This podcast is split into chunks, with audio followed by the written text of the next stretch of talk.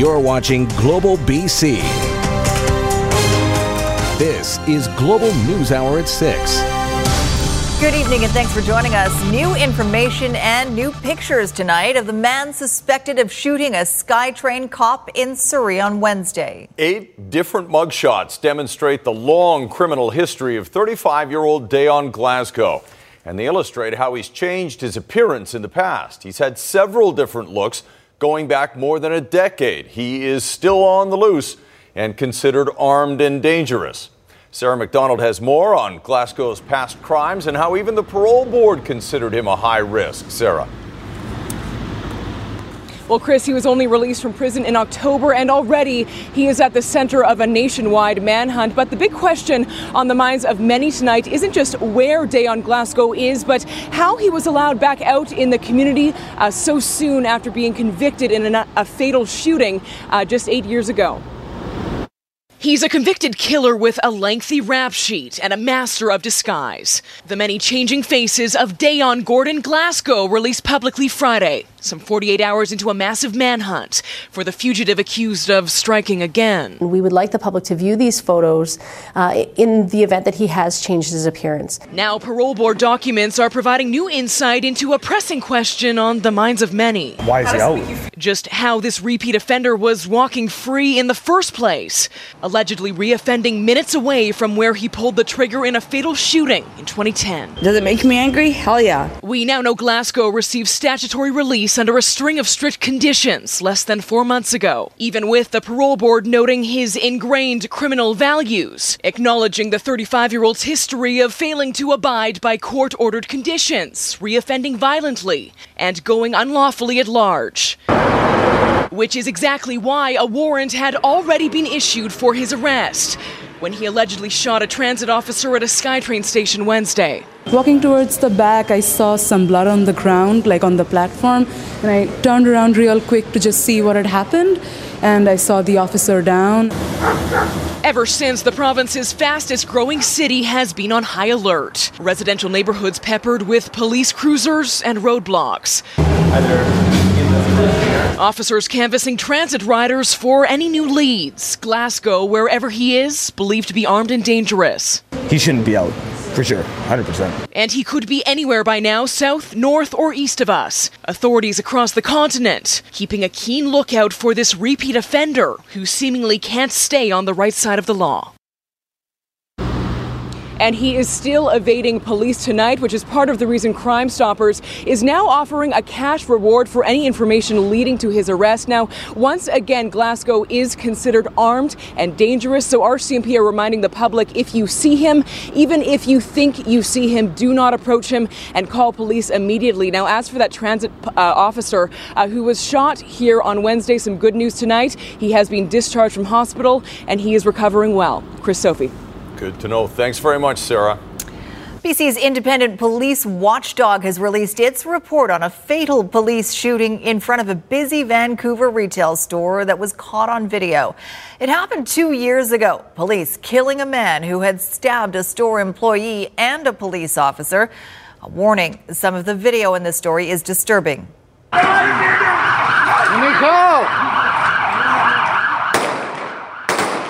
After this fatal shooting, members of the Independent Investigations Office got statements from 68 civilian witnesses and nine police officers. I need everybody back. They watched security camera video, listened to 911 recordings, and came to this conclusion. The actions of the officers were justified at law. The report finds the man shot and killed, 38 year old David Peter Rintoul, posed a threat of deadly force to both the public and the officers. It also provides a clear timeline from inside the store, saying Rintoul broke the glass on a gun case and tried to load a gun. One witness told the IIO he encountered Rintoul at the bottom of an escalator. The next thing, he had his arm around me and showed me his knife and said, Do just what I say and you won't get hurt.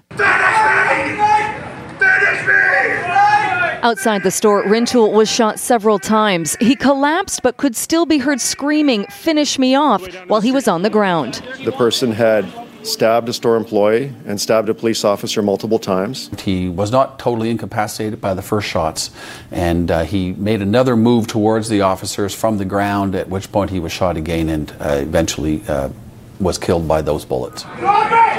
Nine bullets hit Rintoul. The last fatal one hit his heart. Months later, Chief Palmer wrote a scathing letter stating IIO investigators appeared to lack the experience and basic understanding in how to process evidence and witness statements. The organization has taken significant steps uh, in the last year and a half. And I am very confident that um, the concerns that uh, were raised in that letter are no longer concerns of the Vancouver Police Department. The two sides also ended up in court, the IIO alleging VPD officers were uncooperative. Ron MacDonald says, had that not happened, the report exonerating the VPD would have been done within a year. Jill Bennett, Global News. Two people are in hospital tonight after a house fire in Langley. The two were inside the home when the fire broke out shortly before 6 a.m. They were able to get out alive, but not without suffering what are being called significant injuries. Investigators are trying to determine the cause of the fire. The NDP government's controversial speculation tax is in the news again tonight, this time for the lack of support offered to confused taxpayers. Homeowners have to fill out a form declaring they're exempt from the tax or go online. But as Richard Zussman reports, there are still a few bugs in the system, and help can be hard to find. It is one of the most frustrating things, Sophie, that can happen to you on the phone. You call up looking for help and you're told you have to wait. That's what's happening to a lot of British Columbians who are calling in to the speculation tax hotline. Some people have told me that they called in a number of times and were never able to get someone on the phone. The province says they've hired 150 people in the call center and the average wait is 20 minutes. Our call center is open from 8 a.m. to 8 p.m., and call waits do vary throughout the day. So we are targeting our resources in order to be able to help answer calls when the call volumes and the wait times are at the highest. The province has decided to bring in what's called negative billing. So every British Columbian in the tax zone will receive a letter telling them they must either call in or go online to fill out the form. The province says 99% of British Columbians will not have to pay the speculation tax, but Green Party leader Andrew Weaver says he's already hearing from constituents who are concerned about the process and potentially ending up with a bill that they shouldn't have. We've had no end of people complain to us about precisely this issue as well. Uh, frankly, I think it is utterly irresponsible of the government not to have put the resources in place to deal with this. We warned them that this was going to happen. It's not that this should be a surprise. What really is surprising is that the people who were behind it didn't think it through, including the administration of it. The tax applies to all of Metro Vancouver, Abbotsford, Chilliwack, the Capital Regional District, Nanaimo, and parts of the Okanagan. For those who have been able to get through on the phone line, the feedback has actually been pretty good, Sophie. Many people saying that the people are actually pretty helpful, although they were frustrated once they got them on the line. Back to you. All right. Thanks, Richard. A high avalanche hazard has forced the closure of the Trans Canada Highway between Revelstoke and Golden. Up to 40 centimeters of snow expected in that region. A heavy snowfall warning is in effect from Sicamous to the Alberta border. The highway isn't expected to reopen until at least 10 o'clock tonight. Winter storm warnings cover most of the eastern third of the province. And we'll get more details right away. Things are going to cool down in Metro Vancouver as well, with the word snow in the forecast. Let's see how likely it is with meteorologist Kristi Gordon right now for an early look at the forecast, Kristi. Chris, we will see snow on Sunday. The question is, will it hit your neighborhood? The precipitation will be very spotty and the intensity will be quite variable as well. This is an example of what it could look like. So we're urging residents to be aware snow is possible and to stay tuned for updates. And then it's going to get cold. BC will see its first Arctic outbreak of the season and it could last all week. A special weather statement is in effect. Temperatures will drop a good 5 to 10 degrees below normal. Kids will definitely need an extra layer on Monday, and don't forget to shut off your outdoor faucets. A timely advice. Thanks very much, Kristi. Okay. Well, the weather is definitely complicating the effort to find 32 year old ranch manager Ben Tyner missing near Merritt. Tonight, the search of the Nicola Ranch area has taken on a new urgency. Catherine Urquhart has the latest and new questions about what might have happened. In the Merritt backcountry, searchers head out on horseback. They're joined by dozens of others scouring the area on ATVs and by helicopter. Everyone anxious to find Ben Tyner, The manager at Nicola Ranch hasn't been seen since Saturday. Here we are, and our teams now are southwest. The search started Monday after local hunter Kim Robinson found Tyner's riderless horse several kilometers up a logging road. I bumped into a horse there with a saddle on, and uh, he had one rein hanging there, so I thought something, you know, wasn't right. So I went to catch him. He was a nice looking horse. He had good rigging on him, but he was a little bit jumpy. Every time I go close to him, he'd step on that rein and kind of spook himself. Some locals are asking if the career cowboy's disappearance is suspicious, as it's believed he was taken into the backcountry by trailer, and no one has come forward. Uh, That's kind of probably a little puzzling to everyone that if someone hauled him up here, why they're not coming forward. Uh, do you think it's a bit suspicious? I think it's getting that way. So far, police are dismissing those suggestions. We're certainly doing our investigation from our end and helping with search and rescue, but at this point, we don't really have any reason to believe that. Kim Robinson hopes searchers are looking in the correct area. He did find the horse. And he knows the area very well. In 2008, he apprehended fugitive Allan Schoenborn in the hills above Merritt after Schoenborn killed his three children. And I feel bad that a lot of the resources have been west, uh, wasted in an area that I know nobody was in. Tyner's parents and younger brother have been in Merritt since Tuesday when they arrived from Wyoming. They're expected to remain close by as the search for Ben Tyner continues into the weekend. Catherine Urquhart, Global News. In just a moment. Right now, though, an engineering report confirms what the residents of a Sechelt neighborhood already know. The area should remain closed after a series of sinkholes began swallowing their properties. But there are still no answers for homeowners whose waterfront dream homes have turned into nightmares. Aaron MacArthur has this Global News Hour follow up. Uh, and then we have to then trek to the unsafe portion of Sea-Watch to our homes. This is as close as Ed Pednow can park to a Sechelt home. The 300 meter walk mandated by the city government after engineers discovered significant voids under the street. My kids can't have friends come over. Their grandparents can't make the walk, so they can't visit them anymore. The issues with the sinkholes in the Sea-Watch neighborhood stretch back more than a decade. Homeowners claim the developer and the city both ignored the warning signs of unstable ground. An engineering report dated 2006 makes clear of significant slope instability. Sechelt approving the new subdivision that has already seen one home condemned and half a dozen other homeowners teetering on the edge of bankruptcy. We're not giving up. Uh, this place should not have been built in the first place. Um, but now that we're here, we need to make some people accountable for what happened.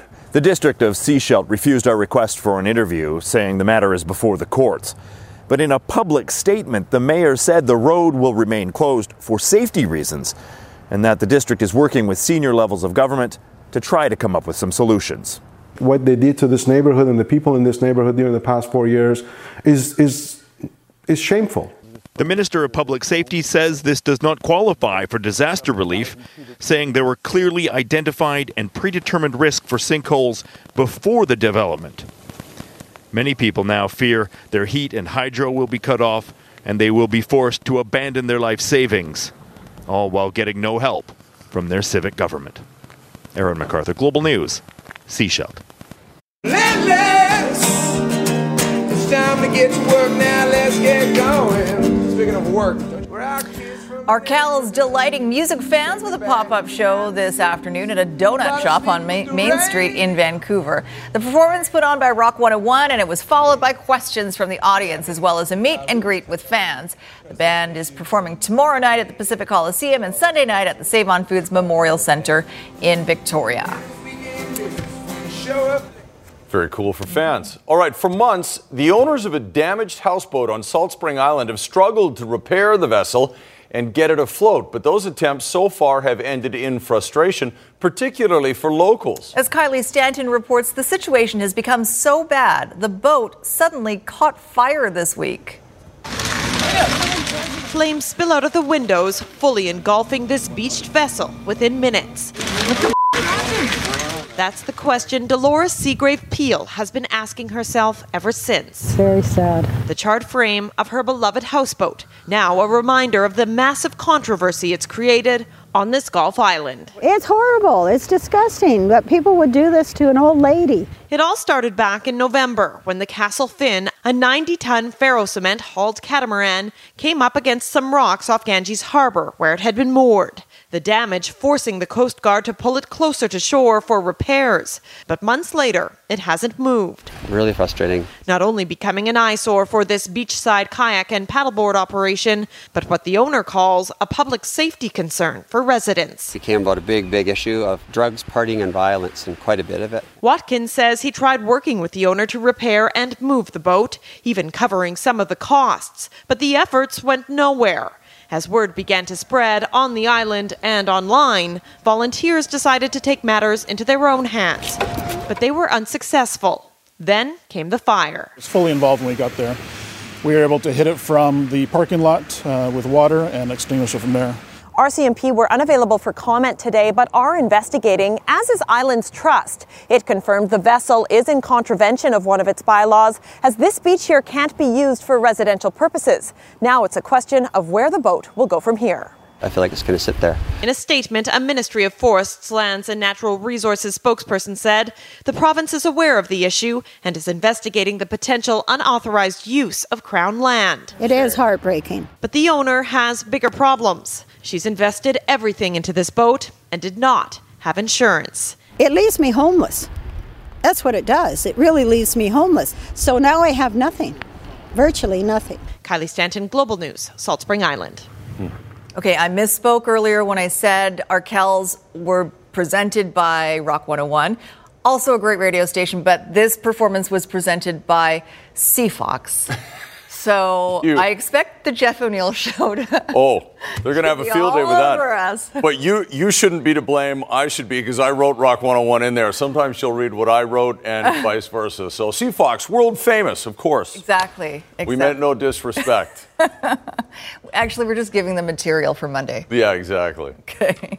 All right, continuing on here. A Chilliwack woman is now getting to know three sisters in Ontario that until recently she didn't even know she had. That's right. As Linda Aylesworth reports, the long lost cross country family reunion is the result of those popular DNA test kits. Since she was just little, Nora knew she was adopted, and while she adored her parents, she often thought of the family that gave her up. I wonder where they are. Are- Are they looking for me, or is my mother looking for me? From Montreal, her adoptive family moved to Vancouver, where Nora eventually married and had her own family. Still wondering, but with no strong desire to delve into her past until recently. My mother and my father and my brother passed away within the last 10 years, so I had no family at all. And then I uh, felt sorry for myself. So she got on a genetic testing website, sent in her DNA, and lo and behold, And I saw this girl, and it said, She's your half sister. in disbelief, she checked out the woman's Facebook page. She had a sign held up, and it said, I'm looking for my sister. Her name's Diane Dubriel. We always knew about her, but I mean, back then didn't say too much. What Susan didn't know was Diane's adoptive parents had changed her name to Nora. Uh, when she found me, she was just ecstatic and she was saying, Oh, I've been looking for you for 10 years and I'm so excited.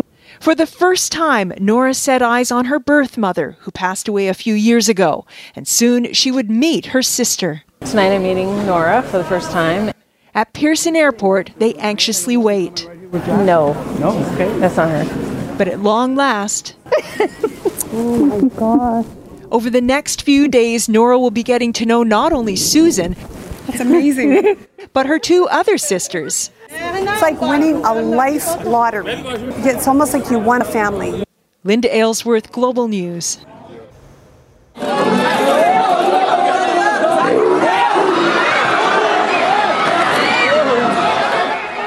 Some frightening moments in a northern Indian India village when a wild leopard strayed into a residential neighborhood.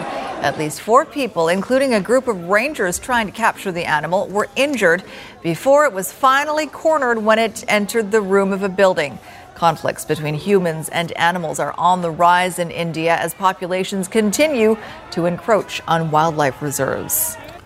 There's new video showing the exact moment a dam holding back mine waste in Brazil broke. On the left side of the screen, you can see smoke rising from the dam before a slow moving wall of sludge and mud emerges. On the right side, vehicles try to outrun the huge river of mud, but they are eventually covered and consumed. Two villages were buried, and in the week since it happened, the bodies of 110 victims have been recovered. 238 others are still missing and presumed dead. Earlier this week, Brazilian authorities issued arrest warrants, including murder charges, for five engineers who worked for the mining company that owns the dam. Anger and outrage in Sweden over online video of a pregnant woman being dragged off a subway car by security guards. Officials say the woman who was with her young daughter was caught without a ticket. She was dragged off, eventually ending up on the ground after an argument with security. She was rushed to hospital but is believed to be okay. The security guards have been suspended, and police are investigating this case as a possible assault. In Health Matters tonight, another study suggesting teenagers who begin to use e cigarettes are more likely to start smoking conventional cigarettes. Over a period of three years, American researchers examined the habits of more than 6,000 kids between 12 and 15 years old who were not using any tobacco products when the study started. Well, by the third year, 20% reported they eventually started smoking traditional cigarettes after first experimenting with vaping. That's compared to only 4% of kids who smoked cigarettes but reported no prior use of any tobacco product. And for children who originally reported they had no interest in smoking, they were eight times more likely to start smoking cigarettes if they vaped first. The electrifying impact of Super Bowl Sunday you may not have expected, and some power saving tips coming up right after the weather forecast. And just before that forecast, more Canadians are feeling the effects of that polar vortex today. In parts of Alberta, temperatures are plummeting to record lows. Just yesterday, Edmonton was above freezing. Today, with the wind chill, they're approaching 30 below, and up to 30 centimeters of snow is expected to fall as well. At the airport, there have been delays as crews work to de ice airplanes and clear runways. There's also been weather related delays in other parts of the continent which have been struggling to recover from days of bone chilling temperatures and deep snow. Now, the opposite issue down under, where climatologists have confirmed Australia has just experienced its hottest January on record. During the prolonged heat wave, parts of the country reached temperatures just shy of 50 degrees Celsius. Some areas have had a daytime high above 40 for more than 40 consecutive days. Experts say climate change and the lack of rainfall are the primary contributors to the heat. 2018, by the way, was Australia's third hottest year on record. We've seen some cherry blossoms, but uh, those days may be ending. Let's get the latest on uh, chillier weather in the forecast from Kristi now. Thanks, Chris. Uh, yes, this was our day today, a typical West Coast uh, type of Friday, I guess. But yes, it's all about to change. I wanted to mention you were talking about Edmonton, though, with minus 30 and the snowfall. Well, parts of northern BC are also seeing that, and that's what we're going to have a look at as well. Arctic outbreak is going to ease off across eastern sections just as it starts to plummet into our region, obviously. Not as bad as what they're seeing out east, but still, for the BC area, it will be a sharp change. These are the wind chills we're going to experience overnight tonight. Minus minus 38 up through Whitehorse, minus 35 in through Fort Nelson to minus 40 in through Fort St. John. There is an extreme cold warning in place for the BC Peace River area, and that Arctic air is plummeting into the central interior as well, and it will continue to drop to the south over the next two days. So by tomorrow, areas in the central interior will also see wind chills close to minus 30 through the overnight period, and during the day, minus 20. And then that continues to drop to the south. So for the south coast, the majority of the cold air will begin to move in on Sunday. Temperatures will be such that we could see some snow, and we talked about the variability of that snow. We are expecting it to be quite variable. So this is an example of what we could see. We're talking about zero to maybe five centimeters with areas like Squamish and Hope getting more. But I urge you to tune in. It's going to be one of those scenarios where some neighborhoods may not get anything and other neighborhoods may get up to 10. So we'll be watching that very closely. Here's your forecast though. Majority of the snowfall now pushing out of this region except for the BC Peace River area flurries in the morning. But we will see some snow across these regions just in the morning before that shifts out of the way as well. And yes, the drop in temperature for your region will happen Saturday night into Sunday as it will across the south coast. So tomorrow it looks pretty nice. Some sunshine, highs near 7 degrees, near seasonal for this time of year, but then it drops. So hovering around 2 degrees on Sunday. Some rain, some snow showers. We're going to be watching that. And then it really drops Monday and Tuesday. These are the days I'm concerned about because it'll look sunny and nice, but it's very cold. So make sure you put on an extra layer. And I'll leave you with a nice shot from, you can see the rain off in the distance there, but it looks quite pleasant in Abbotsford today. Sure does. Thanks, Kristi. BC Hydro confirms electricity use jumps on Super Bowl Sunday, but maybe not for the reasons you might think. It turns out the spike largely comes from the kitchen in the hours just before kickoff, starting at about 11 in the morning as the food is being prepared for the big game. In the past four years, BC Hydro has registered as much as an 8% increase in power usage at that time. That's the equivalent of cooking more than 2.4 million frozen pizzas. There is typically no increase after the game starts. So we do see that electricity spike start to come down um, around 3 p.m. when the game starts, and we do think this is because many people are gathering together in homes and restaurants across the province to watch the game collectively rather than turning on a number of individual televisions. Well, here are some tips on being energy efficient pre-game. Don't preheat your oven unless you're baking. You don't need to do it. Most dishes don't need a preheated oven. Where possible, use a smaller appliance like a toaster oven or a slow cooker. They can use up to 75% less electricity than an electric oven. Skip the heat dry function when running your dishwasher.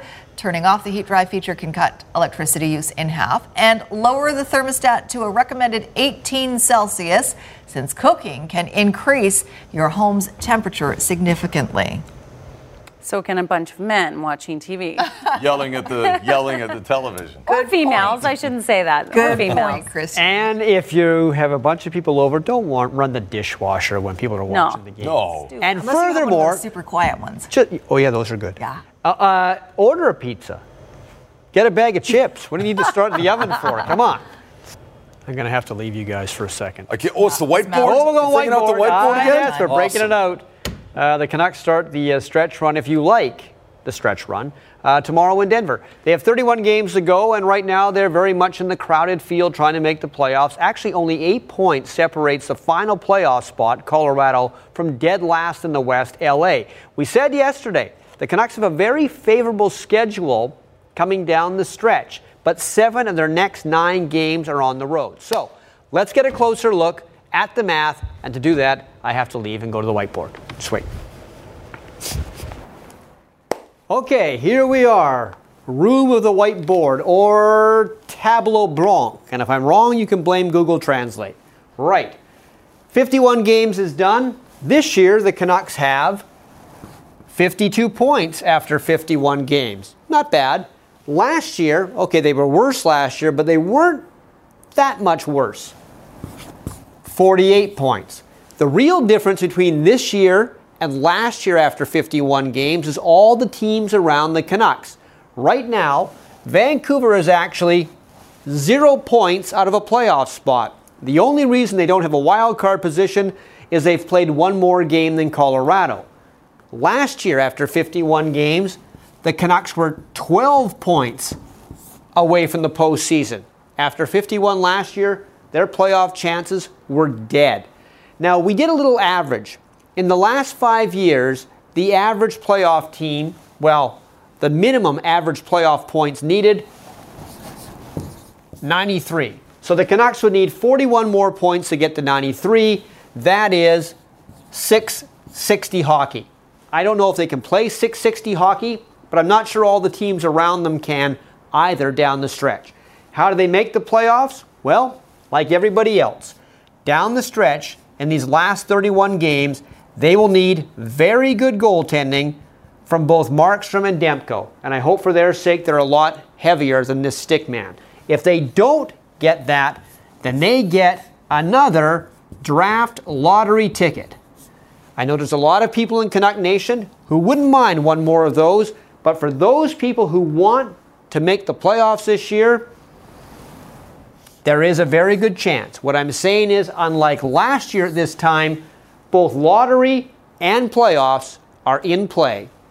And with that, I have to get back to the studio. And it's a good thing that room is close to this room. Okay, so Knights, Hurricane. Oh, it's our old friend Shea Theodore, local boy. He has two goals in this game. That's the first one. Uh, watch uh, Max uh, Lagacé. What is he doing way out of the net? He looks like Denny Lemieux from Slapshot. Uh, Brett Pesce, no relation to Joe. He scores. That makes it 2 1 in the second. Then with the score 2 2 after another Theodore goal, Jordan Martinook makes it 3 2 early in the third. On the attack, Nikovov. There you go. Down under.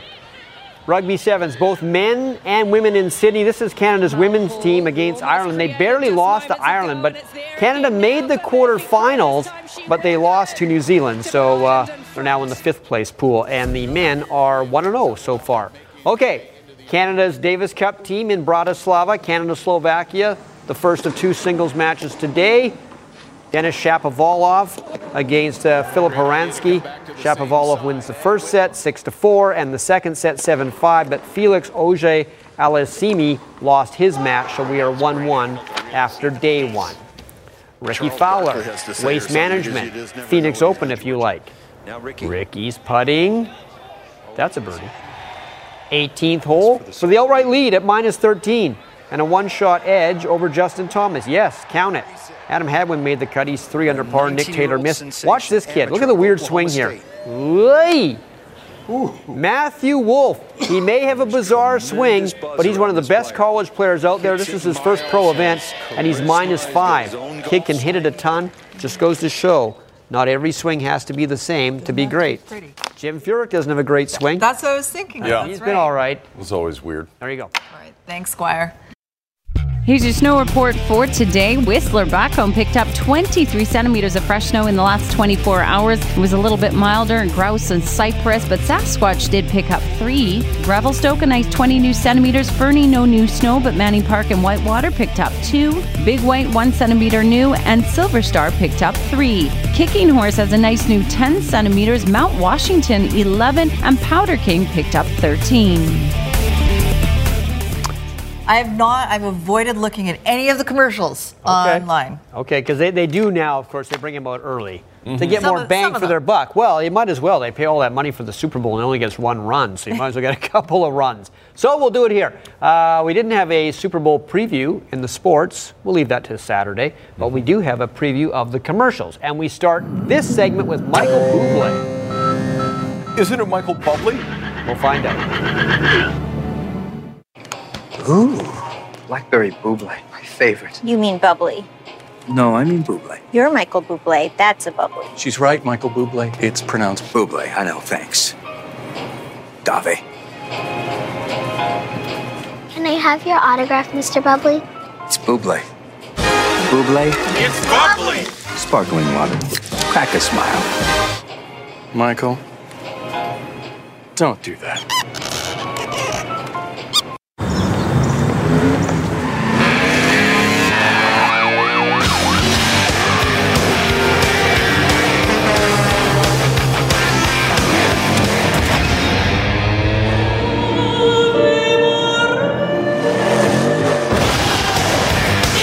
People think I'm nuts.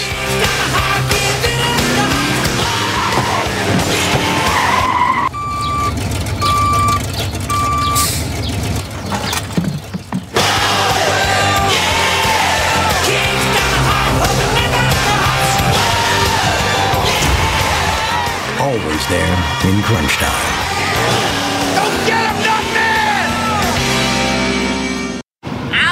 Right, guys, come on. Get your foot out! Cut it out! Get your foot, get your foot off of him. Quit it! Hey, watch it. Hey, stop. Ow! Cut it out! I'm not doing anything. Ow, quit it. Okay, do I have to break you guys apart? He started it. Stop it. You All right. stop. Stop it, guys. Come on. Stop touching me. Okay, that's it. If you don't stop, I will eat all of you alive right now. Uh, I prefer the break us apart option. Introducing the M&M's chocolate bar. Ooh, that's exciting. M&M's chocolate bar. Okay. I bring up some. I, bring I up could some- relate. All right. A couple of more uh, star-studded ads. Uh, Stella Artois and Pepsi. We'll begin with Pepsi. Take a Coke. Is Pepsi okay? Is Pepsi okay? Is Pepsi okay? Ow! Our puppy's okay. He's a shooting star, okay? Is the laughter of a small child okay? Are you with me? You seem confused. Let's role play. Now.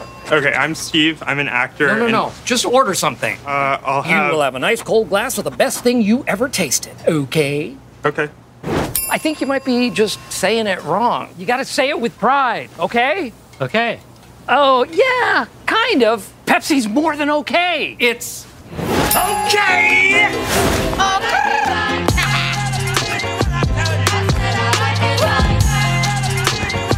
Okay, what have we learned today? You want a Pepsi? I want a Pepsi. She wants a Pepsi. There you go.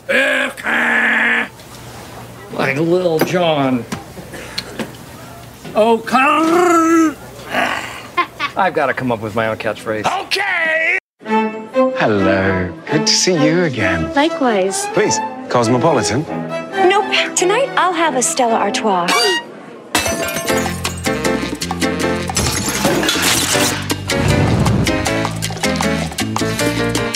You're a Stella. Nice. Thank you. Thanks. Oh. Well made, huh? White Russian? No, Gary, give me a Stella Artois.